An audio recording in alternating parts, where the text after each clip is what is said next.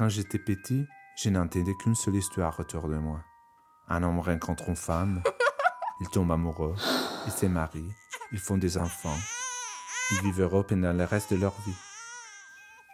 Je ne savais pas que la vraie vie était pleine d'histoires différentes dans lesquelles l'amour se manifeste dans des formes magiques et imprévisibles. Bienvenue dans la série audio Ma, vie de licorne. Ma vie de licorne. Je m'appelle Lorenzo Ricciarelli et dans chaque épisode, je vous présenterai une licorne différente. Chaque licorne m'a raconté sa vie et comment Niel a réussi magiquement à créer son parcours en dehors du prévisible. Cet épisode s'intitule Ma vie effacée du monde. Ma vie effacée du monde. Et c'est l'histoire d'Olivier racontée par lui-même.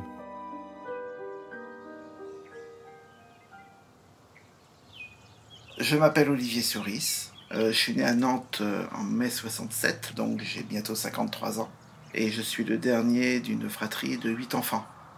Mes, trois premières années, euh, je les ai vécues à Vertou, dans la commune de Nantes. parce que mes parents avaient pris en viager une maison grâce aux tantes de mon père. Et au bout de trois ans, ça s'est mal passé, des brouilles dans la famille, et on, on s'est retrouvé en HLM à Nantes. Et mon père, euh, mon père à l'époque travaillait à l'usine, à Brissino et Lotz. Et ma mère était euh, femme au foyer. Donc elle s'occupait de nous. J'ai eu un rapport euh, avec papa, un très bon rapport. Il est extrêmement pudique. Donc on parlait jamais d'amour, de fréquentation, il posait pas de questions. Il était très dur hein, quand même. Hein. à table, il fallait pas parler. On mangeait, point barre. il ne nous faisait pas les devoirs on n'allait jamais au cinéma avec lui. Donc il, avait un problème assez clair. Hein. Il n'avait pas la, fibre paternelle. Il était très fier d'avoir une famille, d'avoir prouvé qu'il pouvait faire des enfants, euh, et, de nombreux enfants. Mais euh, il n'avait pas la fibre paternelle. Il n'empêche que euh, avec lui, je me suis toujours bien entendu. On se comprenait en silence. Avec maman, maman c'est la maman poule c'est pareil aussi. Il y avait la, pudeur. Maman est née en 1929. Et donc, c'est une génération où, euh, voilà, euh, on parlait pas encore librement de l'amour. Hein. Même, euh, même pour les frères et sœurs, hein, on parlait pas de ça. Il y avait une pudeur extrême par rapport à ça. Donc, du coup, j'ai surtout vécu mon enfance avec ma sœur qui est au-dessus de moi, qu'un an plus que moi, Claire, on était très très proches. on l'est très, on l'est vraiment encore. On jouait ensemble. On faisait, euh, on faisait tout. De toute façon, on dormait dans la même chambre. Et je me rappelle, euh, souvent, tous les six mois, avec euh, Claire, on changeait les meubles de disposition. Comme si on faisait un, on voulait voyager ensemble, partir loin. On était enfants, donc on n'avait que ce moyen-là. Et ça nous donnait la, sensation, l'illusion qu'on était parti ailleurs, qu'on avait fait un voyage.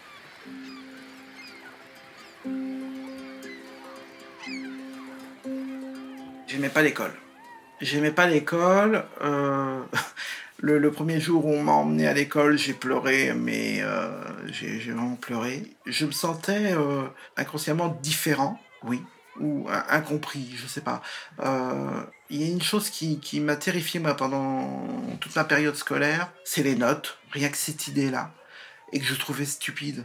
Je sais pas, il y avait une espèce d'imposture. Dans la classe, j'étais toujours euh, euh, au fond. Et si on pouvait m'oublier, mais alors c'était merveilleux.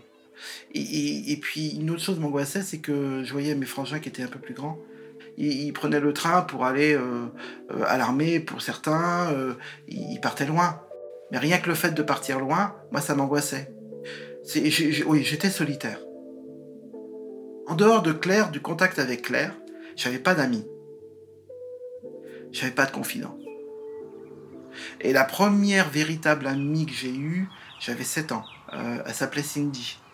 En fait, on habitait dans un HLM où en fait c'est un U au milieu de ce U, bah, il y, a, y a des jeux, des balançoires, tout ça. Je me souviens, donc je jouais là. Et elle, elle est arrivée euh, toute seule. Et donc, euh, bah, on a fait connaissance et elle m'a présenté sa maman. Et sa maman, en fait, elle venait d'emménager suite à une, une, séparation avec son mari. Et elle était danseuse. Une femme absolument merveilleuse. Parce qu'elle était tellement belle, avec des cheveux longs. Cindy et sa mère, j'avais l'impression que c'était un conte de fées. Qu'elle sortait d'un conte de fées ou d'un film, à la Mary Poppins. Ça m'a fasciné. Et Cindy, elle avait cette euh, lumière-là. Vraiment. Et, donc on a sympathisé euh, très très vite, comme si on s'était toujours connus. On jouait ensemble. Et d'ailleurs, on a, on a fait une petite cérémonie ensemble où euh, on, on a fait un mariage à 7 ans. On s'était habillés, elle en petite mariée et moi en petit marié. Et on faisait le tour comme ça en disant on est mariés, on est mariés, on est mariés. Et j'adorais Cindy. Euh, et puis avec Cindy, c'était c'était une fille très solitaire. Donc c'est pour ça aussi que je m'entendais bien avec. Elle n'avait pas d'amis non plus. Et du jour au lendemain, euh, bah, je, suis allé, euh, je suis monté chez elle et il n'y avait plus personne. Et la voisine euh, qui habitait en dessous, qui, était bouchère dans sa vie, assez corpulente, elle me dit Ben non, mais ils sont partis. J'ai dit Mais où? Il ne sait pas. Quand on était enfant, on allait avec mes parents à l'église, à la messe, tous les dimanches matins. Et il y avait des, garçons de mon âge et j'adorais les regarder. J'ai trouvé beau. Euh, je me suis jamais imaginé marié avec une femme de toute façon. Jamais. Parce que de toute façon, je, me suis toujours assumé. Je savais que quand même, de toute façon, euh, j'étais attiré par les, par les garçons. Le premier épisode important de, on va dire, en rapport au physique et euh, au sentiment, c'est quand je suis allé en colonie. J'avais 12 ans les bâtiments étaient euh, délabrés, ça suintait euh, les murs, euh, la bouffe était pas bonne, il y en a qui tombaient malades. la plupart des parents sont venus chercher leurs enfants avant la fin de la colonie. Et je me rappelle les premières nuits, les camarades qui m'avaient paru costauds, capables d'affronter ça, en fait, je les entendais pleurer la nuit. Mais moi, je pleurais pas. C'est la première fois que je quittais ma famille. Et finalement, dans cette colonie, je me suis senti très bien parce qu'il y avait une espèce de chaos et que je me sentais fort dans ce chaos. Et puis il y avait ce, rapport-là, ce premier contact physique avec un garçon. C'est dingue en fait, parce que je, je, me rappellerai toujours de lui. Il avait des lunettes, il avait les cheveux courts, bruns, très bruns, et il était toujours à part, mais encore plus à part que moi. Moi, je pouvais parler euh, euh, à des camarades euh, voilà, de chambre et tout ça, je pouvais. Mais lui, il était incapable de ça. Il venait d'une famille catho, bourgeoise, très assez riche, je pense. Assez radine, aussi pour l'avoir mis là. Mais il venait jamais manger à la cantine. C'était à Saint-Brévin-les-Pins, pas loin de Saint-Nazaire. Et il y a des dunes boisées, des dunes de pins deux jours après le début de la colonie, on s'est retrouvés tous les deux euh, dans les dunes. Et en fait, euh, bah oui, on a eu une attirance. On s'est effleuré euh, la main, et puis on s'est on s'est tenu la main vraiment fortement. Et puis bah on s'est resserré et on s'est embrassé. Ça s'est fait mais très très naturellement. On s'est pas dit énormément de choses. C'était quelqu'un de très taiseux encore. On n'avait pas besoin de, vraiment parler. C'est comme deux aimants. Il y avait le poids de notre solitude à chacun qui est devenue commune et qui nous a fortifiés. Je pense qu'on a fusionné comme ça. On se voyait dans les dunes, mais on se montrait jamais dans la colonie.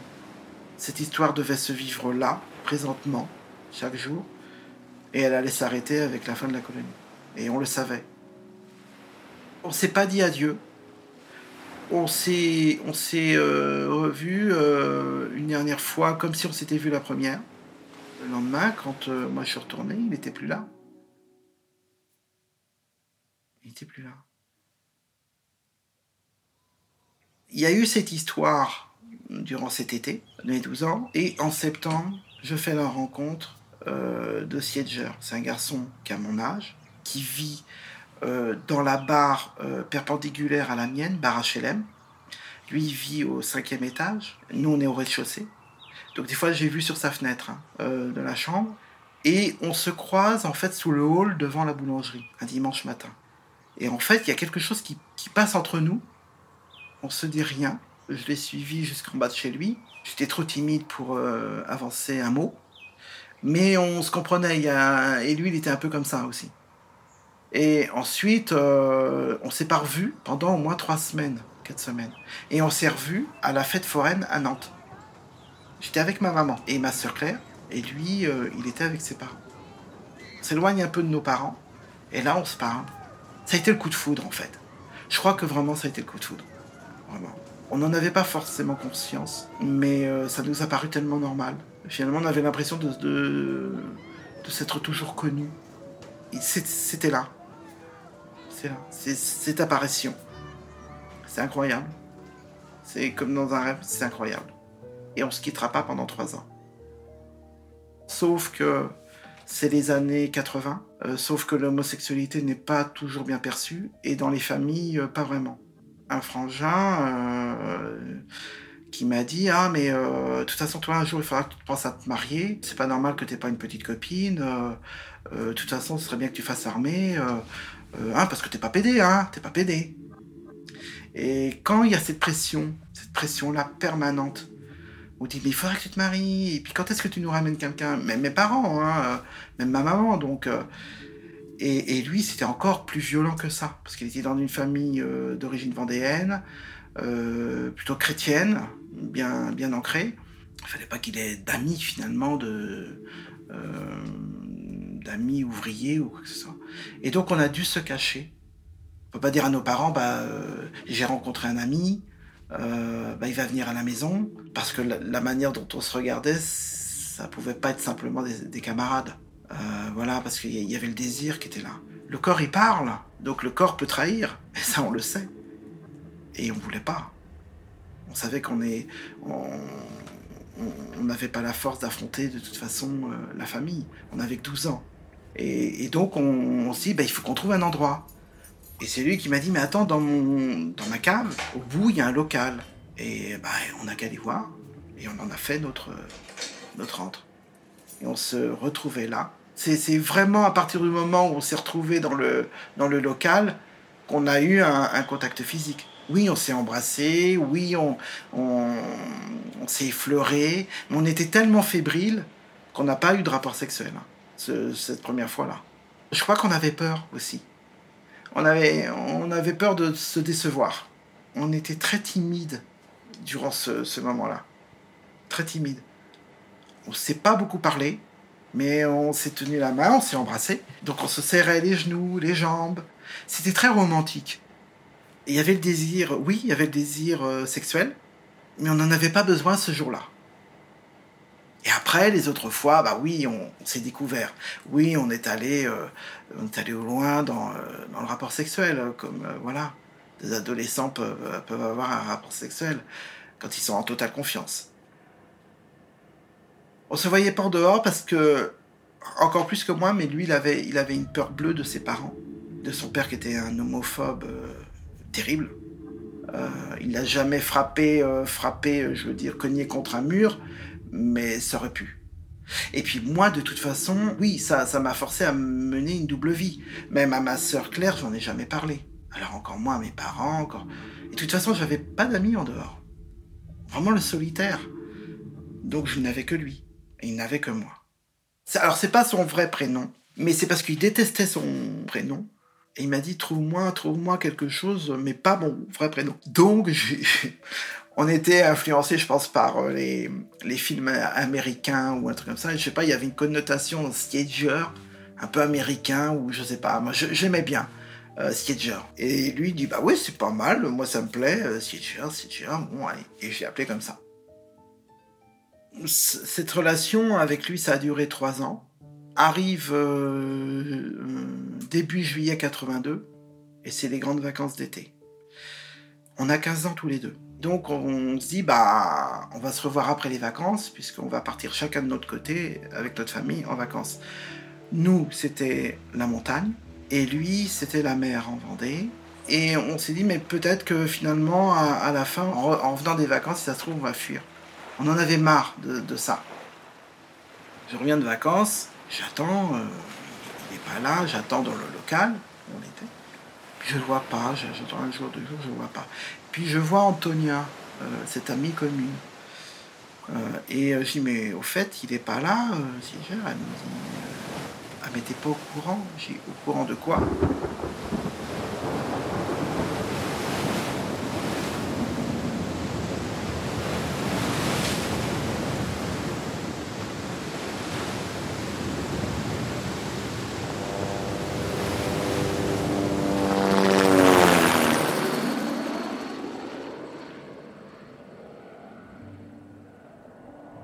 Apparemment, ils ont pris la mer, alors qu'il y avait un avis de tempête. Et, euh, voilà. Parce qu'ils étaient, ils, sont, ont été quatre à mourir durant ce. Et en plus, son corps, c'est celui qu'on n'a jamais retrouvé. Et là, tu as le monde qui, le monde qui s'écroule. Euh, qui s'écroule. Parce que t'as personne à qui, à qui en parler. Euh, tu te dis. Euh, bah, tu dis que t'as plus rien. Une partie de moi est morte. Et je m'étonne toujours comment j'ai. Comment j'ai pu survivre à ça. On avait un, principe avec, euh, avec c'était que de ne laisser jamais de traces. On s'écrivait des petits mots, voilà, on faisait des petites choses ensemble. Euh, mais en fait, on a, on a, on a tout détruit. Toutes ces, petites preuves, euh, ces petits mots d'amour, on s'est promis de ne rien garder. Donc il n'y avait plus rien. Je rêvais d'une chose, c'était que moi aussi, euh, bah, quelque part, que je m'efface sur Terre. Mais, mais pas par le suicide, parce que je pense que j'avais pas ce courage. J'y ai vraiment pensé mais j'avais pas ce courage. Je suis rentré euh, en apprentissage. J'étais dans, mes études.